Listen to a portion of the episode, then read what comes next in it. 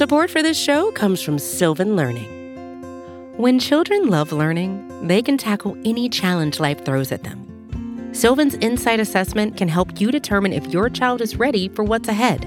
It can also identify gaps in learning and point out areas that could be of concern for your child so they can tackle what's to come. And right now, it's the best price of the year at $29. Go to sylvan29.com to learn more and get your child's assessment for only $29. That's S Y L V A N 29.com.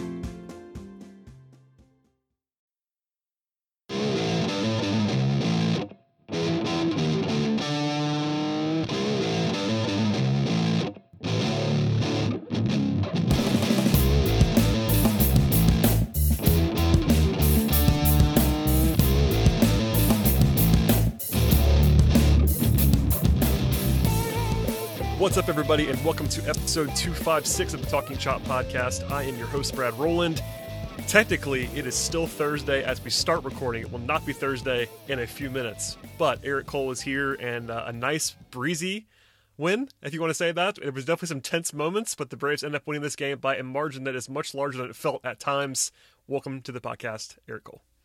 Yeah, uh, definitely different from the last postseason podcast that I did where you know it felt like it was going to be an easy win, followed by you know complete and total clencher of a ninth inning that almost let them get away with it instead of kind of you know a couple tense moments that definitely felt made it made the the eight two score feel a lot closer than it should have been. And uh but you know it worked out. Braves played really well tonight. So it, it was a, it was a lot of fun following this one for sure.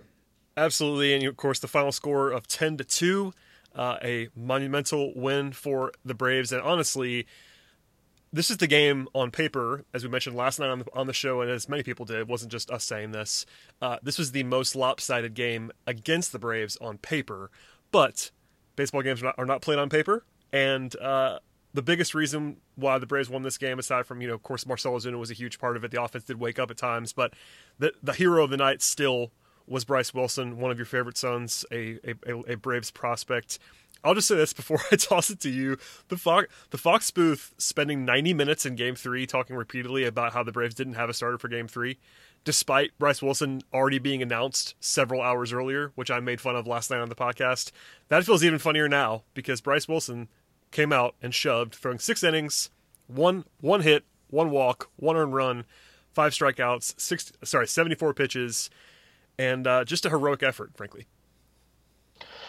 For uh, before I get to Bryse, this booth has like been shockingly bad. I mean, I, I mean, you and I have like kind of gone back and forth on Twitter about this as to whether or not this booth is worse than the A Rod booth. It's and not. I understand. I, I under, see. I don't. I don't know, not. man. It's pretty bad. It's awful. I mean, like Smoltz like going on and on about how you know if the Dodgers lose this game, then they're gonna win a game seven, and yeah, that was you know, that was like, bad. Still, I will say that that was terrible.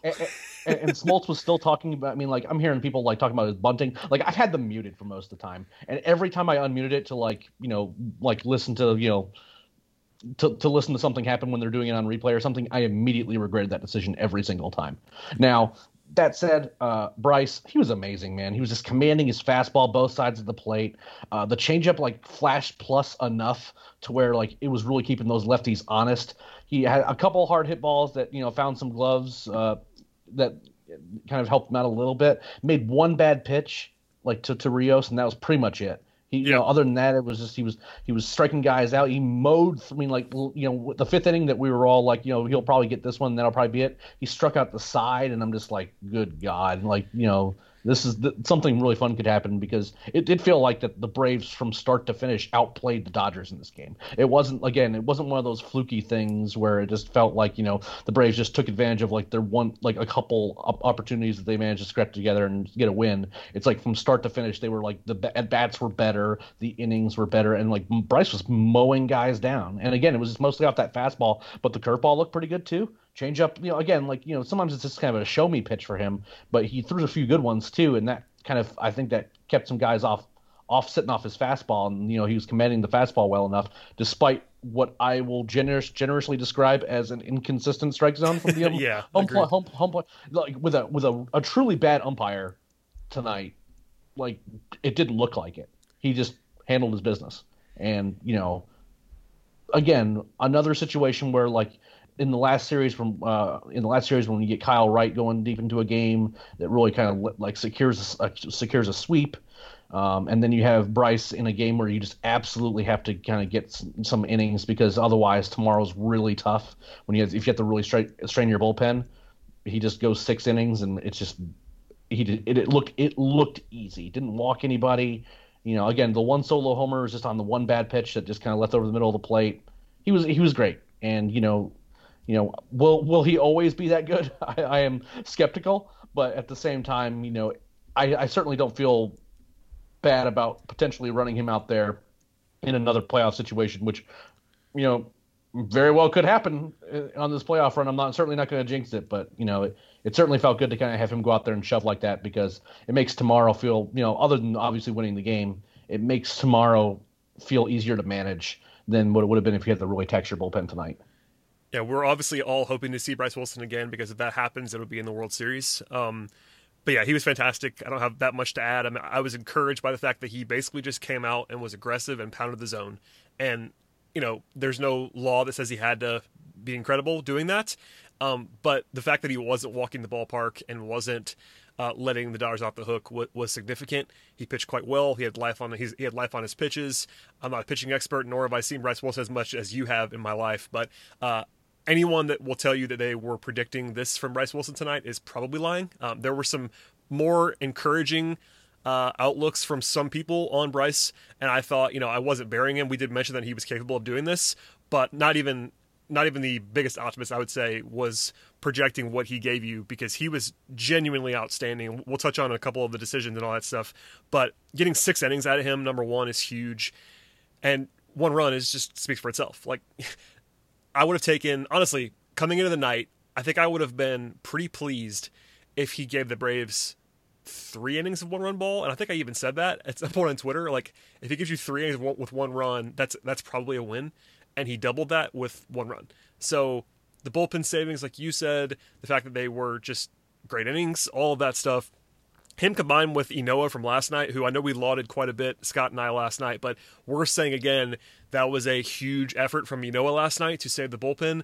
And now that they didn't need all, they, they, didn't need they didn't need all those guys today, but as we'll talk about later on, the only guy now in the bullpen that has pitched two days in a row is Shane Greene, And they clearly are not seeing Shane Greene as a super high leverage guy right now for whatever reason. So you're going into a game five after this uncertain night on game four with all of your big guns available, presumably. And that is a huge outcome in addition to getting the win. So, yeah, we'll dive in now, but I want to start with, with Bryse because that was obviously a, a fantastic effort, the biggest night of his professional baseball career, and uh, he stepped up in a huge way to help the Braves get this win.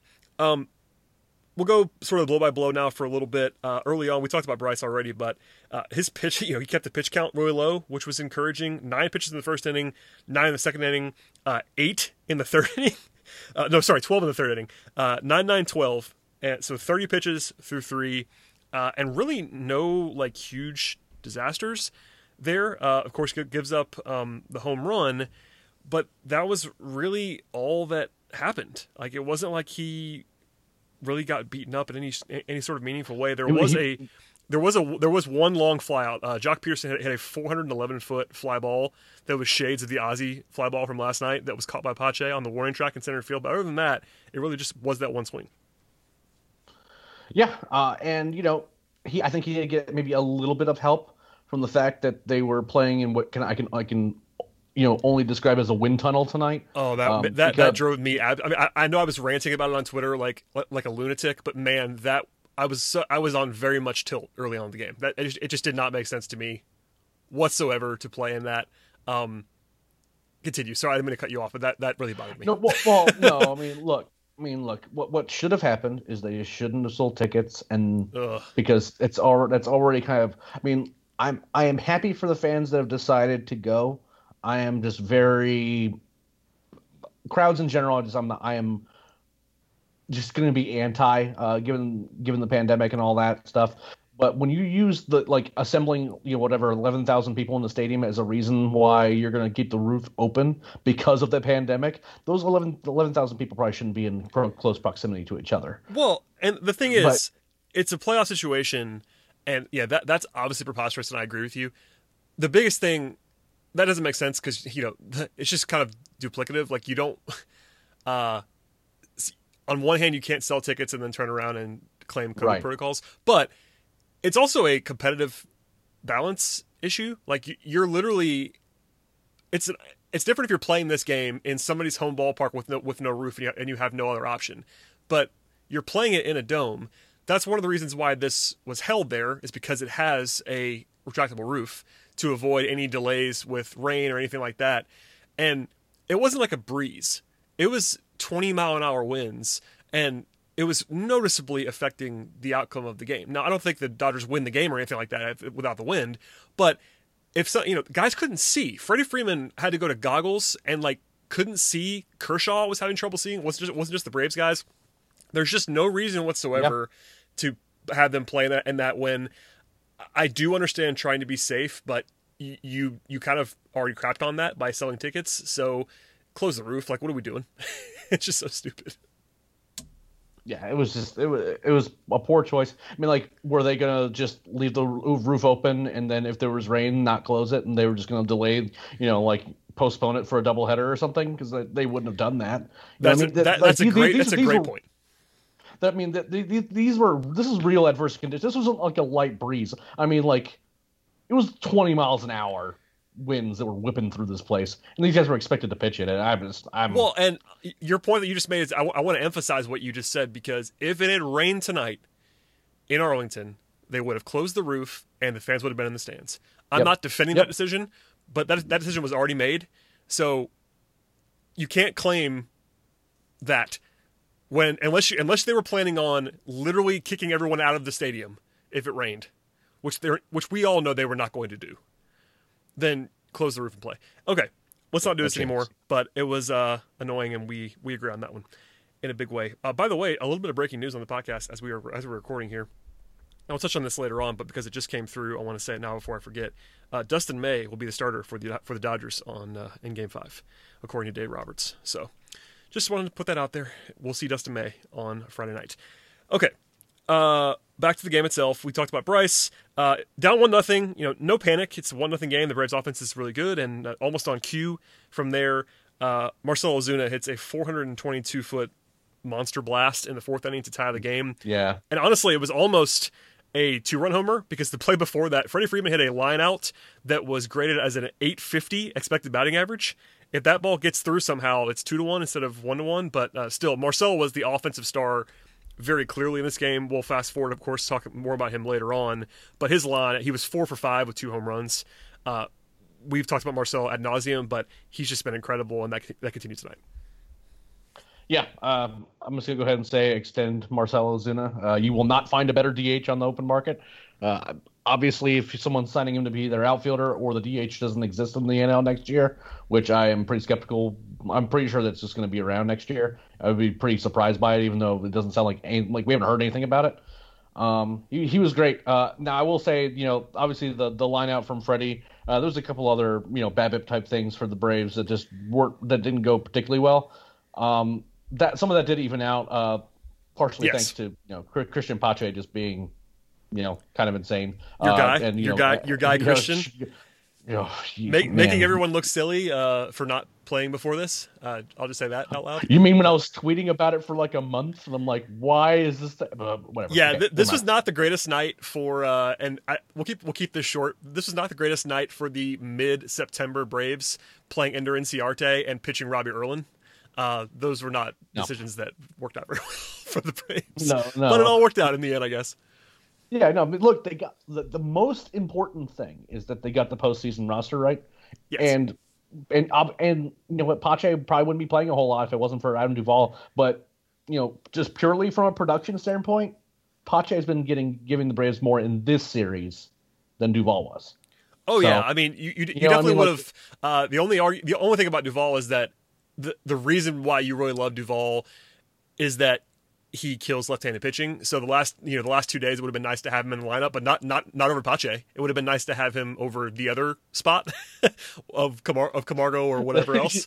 So yeah, and, and even then, Camargo, Camargo's been good. Uh, by the way, he's been performing. Yeah, yeah, he hits he, the ball he looks Yeah, he, he looks play he well. looks actually much better than I thought. I said that last night too, and so did Scott. But he continued tonight. So uh, that decision was vindicated, I think, for Snit, and the fact that Camargo looked crisp in both games. Riley's defensive woes from last night are over with. He looked fine today, so uh, that worked out well. Yeah, and you know it's kind of wild because you know like once we get into the fifth inning, I was starting to really feel like that you know something was coming. You know what I mean? Because you have like Bryse strike out the side, which again, for a guy who's like they're going, he's going against some of the best lefties in the league, and you know Yeah, that was he's just one not a heck guy- of an effort. I mean, he just, I mean, it was just like he dismissed them.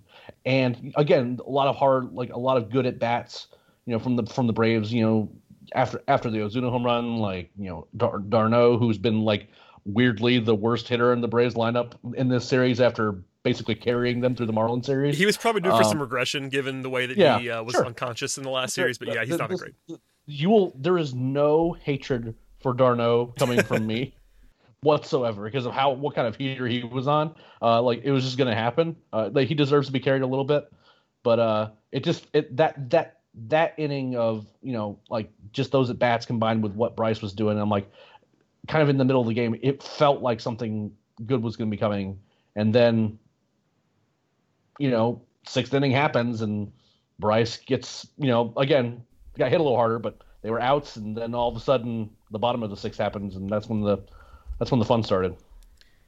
Yeah, you mentioned that. I mean, I want to ask you before we dive into the offense what you made of it. I think we're obviously good with it now, retrospect, but there it was a talking point in the moment. We are we are a process driven podcast.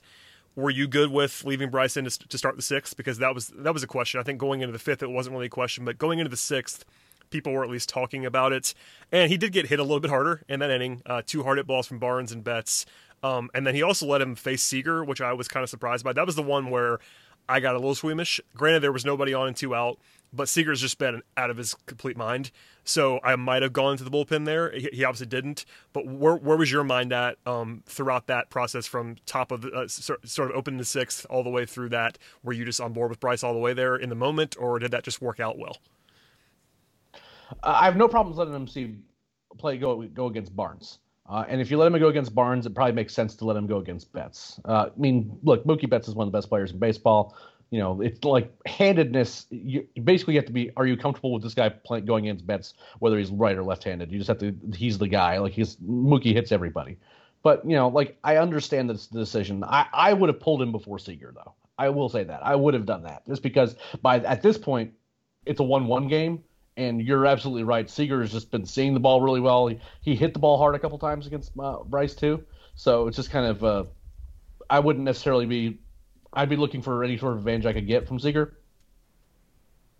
Uh, over Seager, um, but again, you know, just kind of hits a, a la- like a lazy fly ball, and that's pretty much it. So I guess you know what do I know? yeah, same for me. I, I wrote that I wrote it down so I would not forget that I said this um, to myself and out loud. But uh, I would have I would have probably not let him face Seager, but it worked out well. And uh, as we said before, you know, six innings, one hit, one one walk, one one run, and five strikeouts. An awesome night for Bryse Wilson. Okay, the bottom of the ha- the bottom half of the sixth was all the fireworks, but I will uh, we'll take a break right now, Eric, to, before we get to all the fun stuff, and then we'll talk about uh, Game Five and beyond in a second. But hold on tight to hear it from our sponsors. Support for this show comes from Sylvan Learning. As a parent, you want your child to have every opportunity, but giving them the tools they need to tackle every challenge, that takes a team. Now more than ever, educational support tailored exactly to what your child needs can make all the difference. That's why parents have trusted Sylvan Learning for 45 years as the ultimate teammate in their child's educational journey, instilling in them a love for learning and a passion for reaching the next level. And Sylvan's Insight Assessment can identify gaps in learning and areas that could be of concern for your child. It's a 360 degree view into your child's learning that you can't find anywhere else and helps ensure that your child didn't miss something in school that might put them at a disadvantage in the future. And right now, it's the best price of the year at $29. Go to sylvan29.com to learn more and get your child's assessment for only $29. That's S Y L V A N 29.com. All right, Eric. The fun is now here.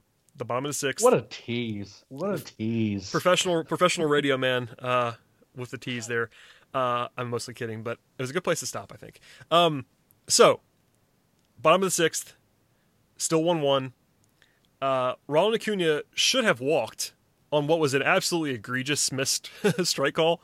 Uh, going back to your point earlier about the home plate umpiring in this game, Acuna then scares everybody because he, he he reaches base on a chopper. He's very fast, but kind of a weird route he took running, and he took he, he fell over the bag, landed, and was seemingly seemingly holding his wrist, and he has a wrist issue, which is not great to see.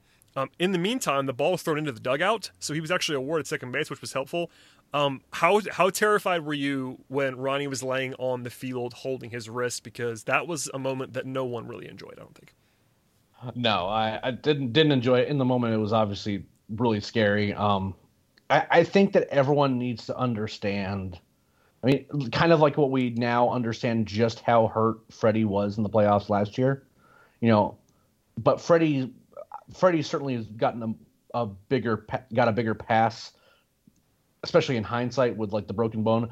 I am firmly convinced that once the World Series ends, like it's gonna be a couple days, and we're gonna find out that Ronald Acuna Jr. is gonna have surgery on his wrist. Like I think he's really hurt.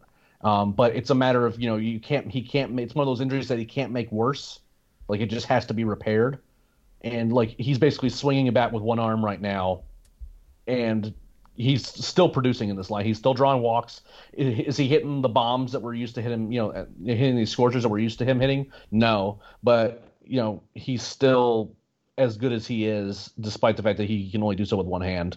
So, you know, was it scary? Sure, it was absolutely it was it was truly scary because despite the fact that he's basically been swinging with one arm, he's been a productive part of this lineup, and he certainly kind of makes things keeps things going, and has still been working, you know, working good at bats, uh, with some notable exceptions. And you know, was it scary? Sure, but you know, once he stayed, it's kind of one of those things that once he stays in the game, and I kind of start thinking about the fact that you know, by all accounts, he can't whatever he's done to his wrist can't be like they they wouldn't be have been playing him as much as they have if it could be made worse. So, you know, hopefully there's going to hopefully it's you know not something that lingers and it really hampers his production. And he's again he's been he played pretty well the rest of the, the rest of the day and was moving around pretty well and you know maybe it was just something that kind of bit him whenever he landed kind of awkwardly, but you know or swung awkwardly or whatever. But you know, again, it was pretty scary. Yeah, so he got he got up eventually, stayed in the game. Um, hopefully, he's fine.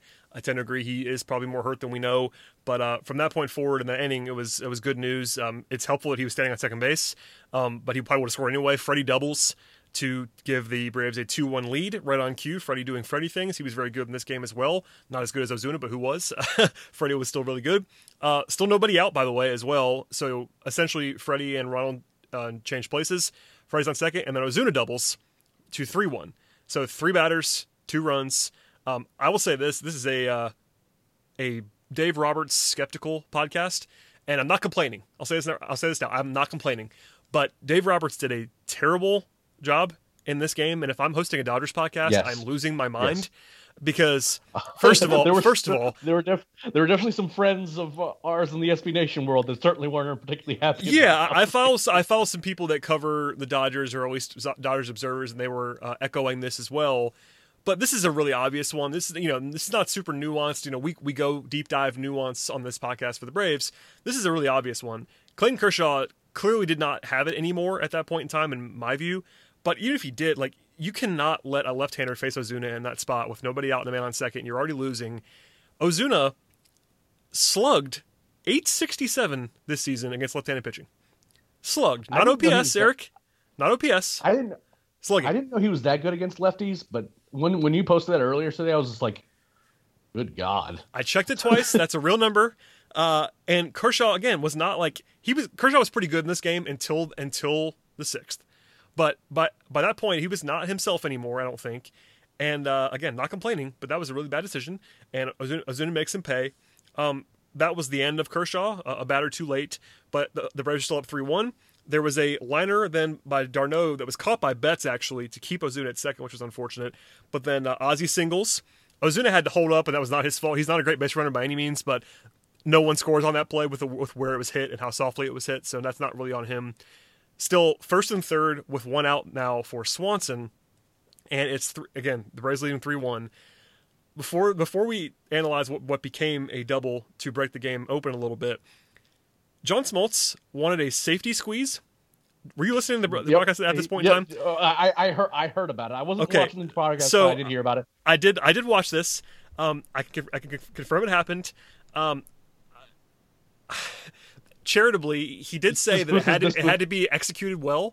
But Dansby Swanson, I know he's a shortstop, but the guy's slugged 464 this year. He has real power. He's your number six hitter in a lineup with a DH, and the guy at the and the guy pitching is throwing 100 miles an hour. And by the way, this is my this is this is my favorite part. Ozuna's at third, who is like not a good runner. Like, what are we doing? Uh, a generous description. not a good runner. Ozuna at third, and, like, yeah, I just I don't know. I, I We won't rant anymore. I just I want to make sure I we said that out loud because people were asking us at the moment, like, put put that on the podcast outline. I'm like, yep, I promise we will, and uh, we did. That was comical. I said it in the moment. It's not revisionist. Uh, it was very bad to squeeze there. If they did that, I would have been very upset. Fortunately, they didn't. And Dansby, I will say this: it, there was some good fortune there. Dansby's um, that ball was not murdered by Dansby. It was placed in a very good place down the left field line. It had a 220 ex- ex- expected batting average, um, but it clears the bases because Ozzie Albies was flying. I mean, in, in typical Ozzie yeah, fashion, he he was. I mean, Woo. you know, helmet off. yeah, helmet you know, flies like, off as usual, but he, he- was he was booking in a big way. As soon as that ball cleared the infield, Ozzie was going home. yeah, Like that's oh, it wouldn't have like, mattered if if Ron Washington kind of had would would have had to tackle him. Honestly, would have, would have had to literally tackle him at third base, or he's Yep. or he's going. And uh, it wasn't that close either. So credit to him. Like he didn't make it. It wasn't like a terrible relay or anything like that. They just had no chance to get him. He was flying that fast, and it's five to one. At that point in time, the game's broken open, and clearly that was that was the game winning game winning sequence. In retrospect, uh, moments later, Austin Riley adds on with a single up the middle to six to one, and then another Dave Roberts move that I. This I was the don't- I one don't that I was like, understand. what are you doing? I mean, like th- this feels like you did read the scouting reports. Th- this goes know back what to I what, we, what, what we said on the preview podcast for this series, and that this is an, this is a, this is the rare time when I, I openly thought before the series began, and so did Scott, and I think we all did, that Brian Snitker tactical challenges that he may have is not a disadvantage in this series. In fact, it's been a pretty big advantage for the Braves so far. Um, Dave Roberts Yeah. brings in a left-handed reliever to face the trio of Johan Camargo, who is much better from the right side, Cristian Pache, who is a right-handed hitter who's better against lefties, and then Ronald Acuna, who doesn't really have a platoon split, but he's still right-handed. Um, I, I don't understand why why that happened. And on, on cue, he walks Camargo and Pache singles, and it's seven to one. So that did that lose the game for the Dodgers? No, it did not. But man, if, again, if that happens, to, if Snit, if, Snitker does that, I am losing my mind, and it happened. So and and it made them less likely to win the game because the first two batters, which are the two guys which really matters, this this sort of handedness issue, walked and then Pache drove in another run. You know what I mean? And these, Yeah, I mean they're they're already losing there, and I get that, but the, the game's not Yeah. over. I mean, at six one, the game is not over by any means. Like you can't just be punting there. And not, I'm not saying they were they, they threw a good reliever. The guy that, the guy that brought in is a good pitcher, but you didn't need to go to a lefty there. I just don't understand that process whatsoever. Like Camargo, I, know the I, I only- know Camargo's a switch hitter, but everyone knows he's better is better as a right-handed batter. And then Pache, the sample size is small, but just the bare minimum is to not give him the platoon advantage. I don't know. It's it's it seems like they have a very they have to have a very specific plan for tomorrow that they Maybe. want to employ. And I mean, it, did they punt? Maybe not, but I think that the the good guy, the guys that they didn't mind rolling out there today as among their good relievers was kind of maybe felt a little set in stone. And if that's the case, I mean, I don't know. With that lineup, I would try to be keep making it keep it as close as possible because as we saw in game two, or uh, game three for that matter, like that offense can just out of nowhere score ten runs, like no problem. Yeah. You know what I mean? Like, and I, I mean, honestly, to to to that to this point, we were all uncomfortable with the Braves up seven to one. Not that I was terrified, but this is the kind of offense as we saw yesterday that is capable of coming back from seven to one down. You know, ten to two, a little bit different, Yep. all that stuff. But uh, it's telling that smart people were were not comfortable at seven to one. Um, and we saw a little bit of that in the seventh as we moved to the seventh inning. Now, after the sixth was tremendous, Will Smith comes in, and Will Smith, who who had who had actually been great in the playoffs so far, was not great in this game. He had not pitched since Monday. And by the way, they Yeah. brought in Markakis on defense in left field, which was fine. Riley, Riley went to third. Um, but it, this was this is all about Smith not being crisp. So he gets up a single to Justin Turner, and honestly, that was a just a great at bat by Turner. He's a great hitter and really Yep. worked like a 12 pitch at bat and just lined single. That was not, that was not a big problem, but an ugly like really bad four pitch walk to Max Muncy that got Chris Martin up in the bullpen right away. Another long at bat from there. Did get a fly out from AJ Pollock, but that, that ball was hit 400 feet um, to the warning track against Smith. And that was the third batter. So he could have taken Smith out at that point. Now, to counter that, it was Cody Bellinger coming up next. And even with Smith not cooking in, at, at his best level, Bellinger is the one guy really of the, all the Dodger starters that actually have, at least their star players, that actually has a big platoon split. I know Pederson does as well, but he's like more of a rotation guy for them. Um, but Bellinger, you want to face him with a lefty. I know Martin is good against lefties too, but ideally you would like to see a lefty there. So I was okay staying with Smith to face Bellinger, but he walks him too to load the bases. It was just not Will Smith's night. I'm not panicking about Will Smith personally, but are, are you worried about Will Smith at all? No, I mean he hadn't pitched in you know hadn't pitched in three days, and just like the the, the biggest problem is he just couldn't command his slider, and like the Dodgers knew it. Like after he threw like those first three and like did not come close to throwing a strike with it, like they just never offered at it, not once. And you know, and he kept throwing it, so you know that's kind of where he kind of got himself in trouble because you know if you're not gonna if you're not gonna throw strikes with your slider, they're not gonna swing at it, and then when you're not really commanding your fastball either, he just he was just off. Like it wasn't like a No. It wasn't a disaster. Uh, I will say, I will say on that Pollock. I mean, I, I understand that that ball got to the warning track, but the expected batting average on that one was point zero seven zero. It was a high So, fly ball. It was not like yeah, crushed by any means. I'm glad you said that. Yeah, I mean, I mean, well, there were some local writers who shall remain nameless that was like talking about how like the only reason that the game wasn't a seven four Oh. game was because of the wind. And Yeah, that was- like, that was- that was- that was that, that- yeah, and that's just inaccurate. It's also not. I mean? where- It's also not where the wind was blowing. Like that's there. There were Yeah. some wind aided or um, wind um, resistant plays in this game. That was not one that changed the outcome of that play. Especially if you looked at the Statcast data, which I'm sure people um, were not looking at necessarily. But I am with you. That was not like a crushed ball that he got really lucky on. It was more of a routine fly ball, but it was a little bit scary when it was up in the air anyway. But yeah, Smith, I- think is going to be fine. Hopefully, he pitches better than he did today. But you know, early in the year, I know Smith has really struggled, but not so quietly. He was pretty dominant for like se- seven appearances in a row. So he's a really good he's a really good pitcher. It happens sometimes you don't have your stuff, and I'm uh, I'm not terribly worried. So this is the one negative part of the entire game that I want to we have to talk about just because it's our brand. They bring in Chris Martin, which is the right decision after Smith walks Bellinger. It's a no brainer. He looks bad. You have Martin ready to go, but Brian Snitker jumps out of the dugout too quickly before the pinch hitter is announced. So the Dodgers have a pinch hitter ready to go. It's going to be Will Smith, um, catcher and also good baseball player, Will Smith for the Dodgers. And everyone knows it. He's about to come out, uh, but he's not been announced yet. And Snitker, for whatever reason, just got overexcited and made the pitching change before it was announced. So you bring in Chris Martin, which they were always going to do. There was people that were misunderstanding this and saying, "Well, they were bringing in Martin anyway." I'm like, "Yeah, I, we all know they're bringing in Martin anyway." The problem is it was going to be Martin against Will Smith, not against Rios, and it didn't end up biting them. But that was a that's just a terrible mistake. I mean, it didn't it didn't kill them, but even even people that don't criticize Snitker were just like, "Guys, that was really bad." Like, and it was it was a egregious, just knucklehead mistake by the manager. And it's again, it doesn't. The impact is marginal now, fortunately for them, but they got to save um, Smith for later. They had a left-hander in Rios face Martin, and then they got to pinch hit Smith later on, which didn't burn them. But man, that's the kind of thing that just can't happen in that spot. I, I, I don't know. That's all I have to say about it. It was just a moment that you have to discuss because it, it could have gone very very wrong for them.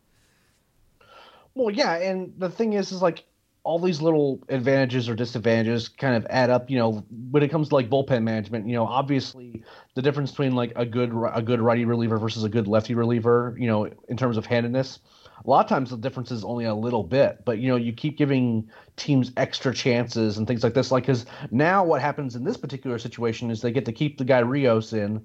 Who's uh, get to, to face to face Martin, who, who mashes righties, yeah, yeah, and, ha- and has already and has already hit a home run in this game and then you get them let them sub out Barnes for Smith cleanly, and you know, and in a situation where there's a bunch of base runners, and uh, like the, thanks to Ozzie being in a good spot, you know, yeah. he catches this line drive, but like the the Dodgers could have put up multiple runs there. Oh and yeah, I mean, because that, and, think about and, it. And that, do we think that, that, do we think that Barnes puts up that same at bat against Martin? No, I'm pretty skeptical about that. Yeah, I mean, so, think about think about the way, the way the the way the ending the ending ended the ending the inning ends at seven to two with the bases loaded. Like, I, I know the Braves are up five runs, and I, I got a few responses like, "Why are you making such a big, big was, deal out of this?" The Braves are up five runs. It's like I know they're up five runs, but it's the littlest, most obvious thing in the world. Like everyone knows what's about to happen, including Brian Snitker. They're about to pinch hit Will Smith. He's in the on deck circle, ready to go. They know it's going to happen. Just wait. I mean, 15 seconds is all you have to do. Wait for the name to be announced, then go out there. It's something that Brian Snitker's done a hundred times. This is a thousand times maybe. This is not a like nuanced thing. It's just something you do. Like no. Yeah, and and, and it was very clearly just like it was just a mistake, right? Like it's yeah, not like you know, like I mean, it happens, but it's a bad. Yeah. It's bad, man. It's a bad mistake. It's a bad mistake. Yeah, and but now that we're actually talking about this as like you know probably the worst thing that Snitker has done in this series. There, I mean, uh, there, there have been a couple I, I things. I don't think I don't think he's been but, as good as he was in the first two series. I, I, do agree that like it's not like Snit's been a big negative. We just no, did a couple of rants so. about how the you know very clear the Braves have been better managed in this series than the Dodgers. So it's not like Snit's killing them. I just wanted to. Yeah, because Roberts has been terrible. He has been, and there's no question about it. And I, and I think Snit's done a perfectly fine job. I'm not. I'm not piling on. I know we've done that in the past at times about Snit this was one that was so preventable and like such a automatic easy thing to do that doing it wrong was notably bad and honestly if this wasn't likely to happen but if smith hits a grand slam there like we're talking about that forever i mean literally forever so he gets bailed out by the fact that they didn't give up any runs in that inning um, or was it one was it one run i can't remember if they gave, if they gave up one or not but regardless they it didn't matter in the grand scheme of things, and I'm glad it didn't matter. I'll, I'll stop ranting. Yeah, and again, you know, like it ends up being a pretty, you know, ends up getting fixed pretty tightly, and that was probably the tensest moment left in the game for the Braves. Oh yeah, because, seven you know, two bases I mean, like, loaded, definitely. Yeah. I mean, because you you know after because after that and that that was where like, that that seven that that seven two lead felt like a one run lead right there because again, this is the kind of offense that you give them an opportunity, and all of a sudden, you know, they just put up a bunch of runs, and then then it's like a tie game, or you know, it's like super close. But instead, you know, like you know, they're defensively put in the right spot, and then they get back to the you get to the bottom of the seventh, and Ozuna just decides to make sure to get that run right back, and you know, it was kind of off to the races after that. Yeah, I'm with you though. That was the only, really, the only tense moment um, after the Braves' explosion in the sixth was that moment. They got out of it um, and added some insurance in a hurry in the next inning. Marcell Ozuna with a leadoff home run. It's eight to two. Um, the last time a Brave hit hit two home runs in the same playoff game was Chipper in 2003. So a long time ago. Uh, Marcell's been yeah, great. We've talked about that forever. Uh, he also tacked on another uh, RBI single in the eighth in the next inning to put up to put the Braves up ten to two after Freddie added an insurance run. Tyler Matzek pitched well. Um, he, he, he, did give up a give up a double to Justin Turner, but he came in in the eighth, pitched great, um, did, did his job, and then after the Braves scored two runs of insurance in the eighth, which were nice, they didn't have to have them, but they it was nice to nice to see. They had Melancon up when it was eight to two. They scored two runs, and then they got Greene up and used him instead of Melancon, um, which I was fine with. Uh, Bellinger did have one home run level swing, a 410 foot fly ball to center that he thought was gone. But if, if, that goes out of the ballpark, it's 10 to 3 with one out in the ninth, and you're totally fine. Um, did you have any thoughts about you know, obviously they wanted to save Melancon for tomorrow. Greene is now the only guy in the pen that's pitched two days in a row, so maybe he's unavailable. But again, they, they're kind of treating Greene like a mop up guy right now, which you can litigate that. I'm not really sure when or why Shane Greene is now like Jacob Webb, but apparently he is. I I'm not really sure when that happened, but it's now the case. It, it feels like. Yeah, it seems like he's kind of like he's not the guy you want to be pitching, throwing out there when you're losing, but you don't like. But it doesn't seem like they want to put them out there when he's close.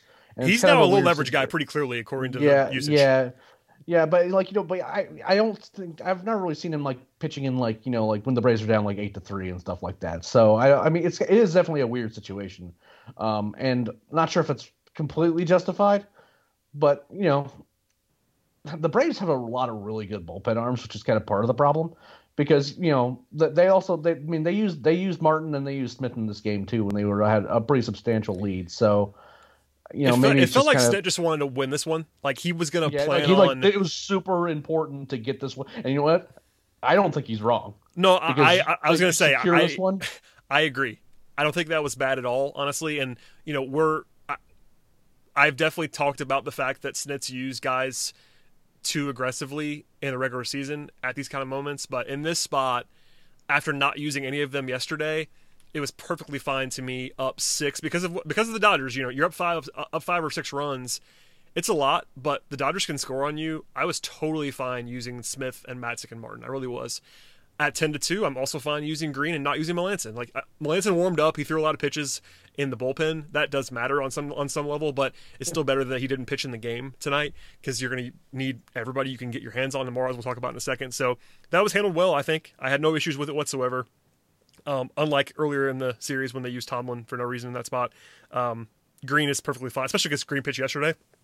So it wasn't like he, uh, which I didn't, I didn't like Greene going yesterday, but no more rants about that. Um, anything from any, anything from the game that you want to get to before we before we look ahead a little bit to Game Five, and it's going to be a weird Game Five. But uh, final thoughts on the game. Uh, Cristian Pache is really good at defense. Uh, that is. makes me feel pretty good. Uh, he's made some made some big time plays, including on that ball that Bellinger hit, which makes me feel good because Bellinger has stolen a couple, you know, a couple high uh, expected batting average hits from the Braves in this series. So you know, being able to you know return the favor to him was nice. Beyond that, I mean, just you know, the thing that I've been saying this entire offense, this entire postseason, is that when this offense shows up, they can beat anybody. And you know, they they were relentless tonight. Like you know, they had their big inning, which is it seems like they always have like in some degree a, an inning where they kind of just you know string together a bunch of offense and you know they'll score three or four runs. Uh, whether or not that extends throughout the course of the game is a little bit sketchier at times, but they were relentless tonight. They they score a bunch of runs in the sixth, and they just kept tacking on extra runs here and there, which is exactly how, like what they need to be doing. And if that's the case, I mean, like look, the Dodgers are a really good baseball team, but you would think that the based on how some of the national media has been talking about that this like and even in the broadcast booth they're just like you know like that this is like some weird eighth seed that is like you know screwing up their TV programming. This this Braves team's really good, uh, and their offense is legitimately good, like great. And I think that you know what we saw tonight was just you know how da- how dangerous. I mean, like their best hitter from the last series has done basically nothing in this one, and other than like for three innings, they have outplayed the Dodgers. Yeah. In this entire like I mean, like, like they're the, the, obviously the first two innings yesterday were god awful. I mean, like no one, no one, no one's arguing that. No one is. But those two innings, and then the ninth inning in Game Two where they almost came back. But other than that, the Braves have beaten up on this Dodgers team, like full stop. And it's a, kind of a testament to kind of what the team they built, and you have to feel really good given how everyone's playing, uh, how they've had things lined up now. Where I mean, obviously you have the bullpen game tomorrow, but you know you have guys on regular rest. Like you just have to win one of the next three now. Yep, that's all you have to do. The uh, the Mols, a couple of the Mols are out, and the Braves are like somewhere between like you know eighty to eighty five percent favorites in the series, which makes sense. You know the Dodgers are certainly capable yeah. of winning it. This is not over by any means. I think we have said that, but in case, in case we didn't make, make, that, make that very clear, this is not over. The Dodgers are very good, and 3 1 is not 4 1. This is not over. Um, the Braves, though, are big favorites. We can acknowledge that. um, in the series. They should win it at this point in time. They are the favorites. Uh, hopefully, they don't um, not win it. We'll we'll leave it there. Uh, game five. 9:08 p.m. Eastern Time on Friday because Houston had the nerve to win today to uh, hurt, hurt all of our sleep schedules. So um, that'll be a fun one. Uh, before game, you guys, you guys have fun. yeah, me and, it'll be me and Scott. I think tomorrow night. Uh, I, I have a tentative willingness to be on the podcast if the, the, the result tomorrow is favorable, but we'll see how it goes. we'll see how that goes. Uh, so yeah, before Game Four started, Snitker announced that Max Fried was not an option for Game Five, which is okay. You know, it is what it is. In fact, and it didn't matter. Like it would have been a talking point if the Braves had lost tonight because the whole time I assumed personally if the Braves were up three one, they were not going to use Fried in Game Five. If it had been two two and they're not sending Fried out there in Game Five, it would have been at least more questionable. But Snitker got out, got got out in front of that and announced it beforehand. Um, I'm assuming you're okay with this, but what do you what do you think about Fried not pitching tomorrow?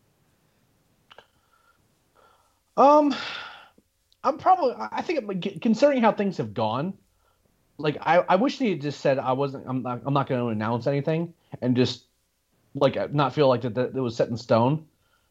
Because I feel like you kind of you. It would probably be a good idea to keep him keep him on short rest as at least an option. Like we're start start him on game five as on short rest as an option, but I mean, it's obviously working out well for him in this particular situation because now you have a bunch of rested bullpen guys. I would not be shocked for game five if we see some sort of roster move where like a guy is just taken off the roster. I mean, And- that came up yesterday, and I'm curious to know if they're actually able to because I feel like the Dodgers might throw a fit if they did that. Because obviously Dayton would be the obvious name um, because he was so bad and pitched so many innings, and we sort of joked about that yesterday. I, I think that without an obvious injury, the Dodgers would cry foul, and probably rightly so if they did that. Um, also, I'm not sure who the Braves would go to. they don't really have another arm that they trust very clearly, like Sean Newcomb or Mike Foltynewicz are not guys that they seem to trust right now. I'm with you in theory, and I I feel like if they were going to do that though, they would have done it yesterday, because if you wait a day now, like I'm not really sure what you can claim as an injury to replace a guy. Like you can't say that Dayton got hurt between last night and tonight. Does that make sense? Well, hey, he, he experienced some soreness after the game, and upon further mean, I evaluation, I mean, you, they, they absolutely could do it. And by the way, they probably would do it to this Dodgers team. I mean, like you know, the, the Dodgers announced like it's not like Clayton Kershaw's back issues are are like you know news, and all of a sudden they announced like three hours before the game that Gonsolin's going to be starting. And, Well, they also, but they, they also they also didn't replace him on the roster. That's the thing, because well, yeah, the, the roster move is definitely a it's definitely a difference. it, that's that, that's a, that's a step further because obviously it wouldn't be the biggest deal in the world. The only ramification for the Braves then would be, you know, you lose Dayton for the World Series, but that isn't a huge deal. Oh, darn. Whereas, but but you know what I mean, like, and that's and that's why if I'm the Dodgers and the Braves do that, I am flipping my lid. Like th- th- that that would be a serious. Uh, stare down in terms of the fallout there, which is why I don't think the Braves are going to do that. And, and again, if they were going to do that, they would have done it already, I think, before today. So I'm expecting that not to happen. I mean, that was an idea people were talking about last night, and I, I get why. I just think practically speaking, they're not going to do that. Yeah, I mean, look, all, all your points are valid. I am I am certain that the Braves are at least considering it as an option, just having a fresh arm. Uh, now, whether or not it's you know in practice, it's a good idea, uh, or even one that's going to pass muster uh, in a lot of ways. But you know, in terms of in terms of their options for five, I mean, like I almost think I mean everyone just knows it's gonna be a bullpen game. By the way, it's gonna be a bullpen game on both sides. I know they've announced Dustin May as the starter, and he has started games. He has not started a game since the end of September. Yeah, he's not going to go out and pitch six innings tomorrow. I don't think. No, I mean, Dustin no, May he's, he's is throw maybe two. yeah, D- Dustin May is notably better than the option the Braves have tomorrow. But that doesn't mean that he's going to Sure. go out and throw seven innings. Like it's an advantage for the Dodgers, but I'm inclined to go on your side here. It's more of a bullpen game than you might think for LA. I mean, okay, let's talk about the options real quick because people were asking us to go into this a little. Um, Kyle Wright is an option because he didn't pitch very many uh, pitches. By the way, I'm reading this. I've not I've not seen the uh, video because we've been recording, but uh, friend of the program Grant McAuley tweets that Kyle Wright is going to be available. Snit did not commit to using him, but he's going to be available. And it looks like the only guys who are unavailable for tomorrow are Ynoa, which is not a huge surprise, and Dayton. Um, so I guess even Greene can pitch three days in a row if in, in, in a situation. I, I, guess they're yeah. comfortable with that based on what Snitker said. Um, so we'll see. Uh, let's start here. Would you use Wright? Okay, this is this is a hard question. I'll, I'll, I'll preface this. This is a hard question for you to answer without any information. But would you think about using Wright tomorrow? Because we don't know the situation. We don't, we don't know his arm. We don't know his confidence level in the team. But knowing all of that, would you use Kyle Wright tomorrow? Would you plan on using him tomorrow? I'd certainly consider it. I think it'd be, and he's an interesting option, but not to start the game. Um, I think that maybe using a lefty opener uh, to Minter? possibly kind of, yeah, Minter wouldn't be wouldn't be the worst notion to me. Um, what you assume he can, well, Minter might be able to go two innings too, because you know it might be an opener. The guys who can go multiple innings is interesting to me because it normally would be Matzek, but he pitched today, so I'm not sure he's going to go multiple innings tomorrow. Um, Minter did not pitch today. That's a guy to circle. Uh, they could use Jacob Webb for multiple innings. I'm not. I mean, they have Josh Tomlin, but I agree with you. Actually, if you were going to use Wright, I would probably not start him and just go the opener route. I'm not sure if Snit will do that, but I kind of like that. If Wright's available, I would go to him as my long man before I would go to Tomlin. If Wright is available, we we don't know that. We don't know where his arm is, but if he's good to go and you have confidence confidence in him, I'd rather see him trotting out of the bullpen in the second inning than Tomlin. Yeah, and again, like it's you know the the one consideration, and I just don't have a good answer for it is what do the Dodgers do with their lineup in a situation where it's a pretty obviously going to be a bullpen game. I mean, the the logical thing is just you know line up your you know line up your best nine guys, alternate handedness where you can you know what I mean? Um, yeah, they they have a line. Actually, in the preview pod, that in the first two series, they kind of played the same guys every day. There was one spot they were alternating, but they do kind of have a standard lineup. We haven't seen it in this series because they've just it kind of gotten weird. But they have eight regular guys that they just play, and they could just go to those guys.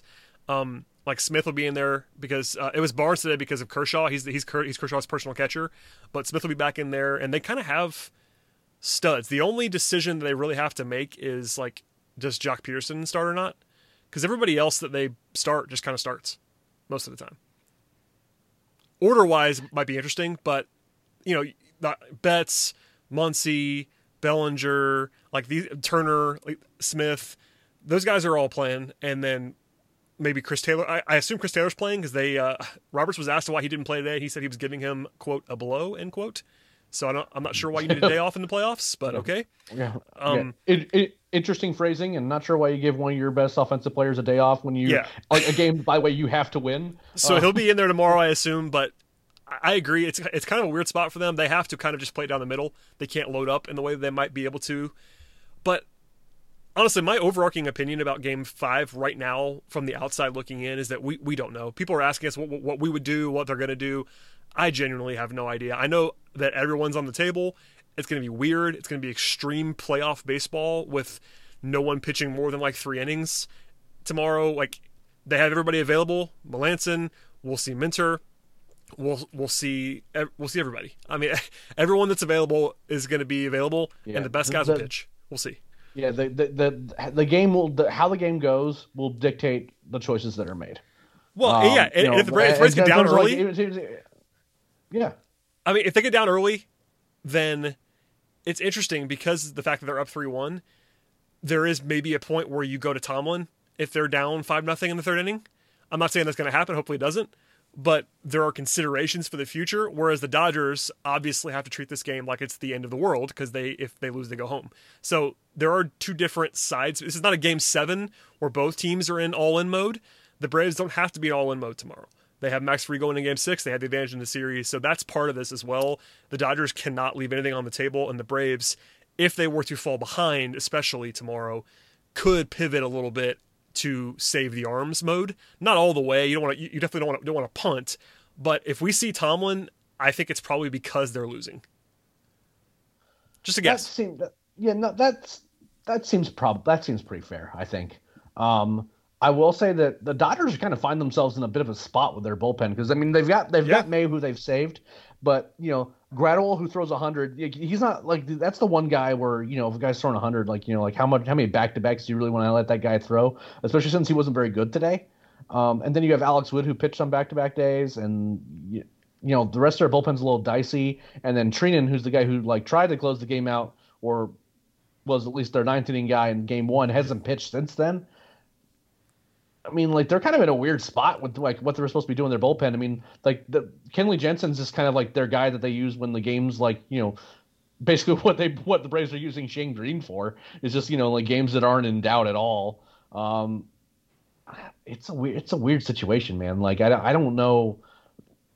I think the, the Dodgers are going to be having some harder choices to make, honestly, than the Braves are, just because one, they're they're the ones that are down three one, so like they have to kind of like every decision is like for their lives. Um, whereas the Braves can kind of, you know, they can fudge things a little bit. They like, you know, it doesn't necessarily those early decisions aren't going to feel as um, as critical. And you know, if the Braves get down early, then they can kind of start preserving some guys for the rest of the series because the Braves only have to win one of the next three. Right. Whereas, you know, and you know, I I I know that on paper, you know, Dustin May throws the easiest hundred miles an hour you'll see. Uh, it's it's He has kind a of great arm. Yeah, it's it's kind of wild, but you know he has not thrown more than two innings since the end of September, and after that, like how where these innings are going to come from for the Dodgers, I don't know if those matchups work out very well for the for, for them against the Braves. They, Like they do I have, like the Braves tomorrow. Yeah, they do have depth, but the Dodgers are not in the greatest spot. You would think by how it's discussed, and I'm probably guilty of this too, that they're in this great spot, but they're they're really not in terms of pitching. The Braves are in a weirder spot probably, just given the fact that they don't even have May to announce to start the game tomorrow. Unless they do, unless they go to Wright, that's definitely in play. If they start Wright tomorrow, I won't be I won't be terribly shocked. But the Braves have a deep, talented bullpen, and everybody is available that really matters, with the potential exception of Greene. So yeah, I mean, we'll see an all-in game. It's been it's strange to view this. This is not a situation the Braves have been in a ton in the recent past, of where it's a literal bullpen game tomorrow on the biggest stage. So predictions are uh, foolhardy, I will say, in terms of who's going to pitch tomorrow. If the game is close, we will see all the big guns. That's my only prediction. Is if the game is competitive, Then all everyone's bets pitching. are off. Yep. Yeah, Yep. especially with free, especially with Fried ready to go the next game. Um, you can have you can be even more aggressive than um, than you might otherwise be. But if you're losing, you could also pedal off. As, as we both said, you can kind of play it by ear, and it's going to be the game script is more of a football term, but that's that's kind of what I'm thinking right now in my head. It, it depends a lot of what happens early on in this game as to re- as to how the rest of it's going to go. So we'll see, Eric. That's my uh, my analysis is, is we'll see. Great stuff by me. I mean that's yeah. The, in in terms of the the who's going to get used and when and all that stuff. I mean it's Shrug. there's some there's so many variables. I, I, like what you know because there's like the, what's what's being planned right now is like if we open with this guy, how do the you know how do the Dodgers counter that and what do they like? There, there's there's some like four dimensional chess that's currently happening. Oh yeah, you know, and I, I hope. And, by like, the way, I hope the front office is involved as well. This, this should this, this Oh, should be yeah. a very uh, nuanced decision making tree in the next you know 15 hours, however long they're going to take here. Everyone should be in play. Analytics guys should be in play. This is a team wide decision as to how they're going to approach tomorrow, and there should be a plan. Granted, the plan might get thrown out in a hurry, but they has they have to approach it with some sort of uh, model for tomorrow. Well, especially when you consider that Dave Roberts is making the decisions on the other side, and if you and, like, you, you know, like if, if you can if you can make him make some bad decisions about like you know like switching guys out for pinch hitters and you know matchups and stuff like that, like and he's shown that he is absolutely capable of doing that. You know, like I hope that there's a lot of thought being kind of put into what the game plan is because you can you can make him make some poor choices. You can. It's just Yeah. true. I tend to agree. Um, yeah. So the Braves are favored.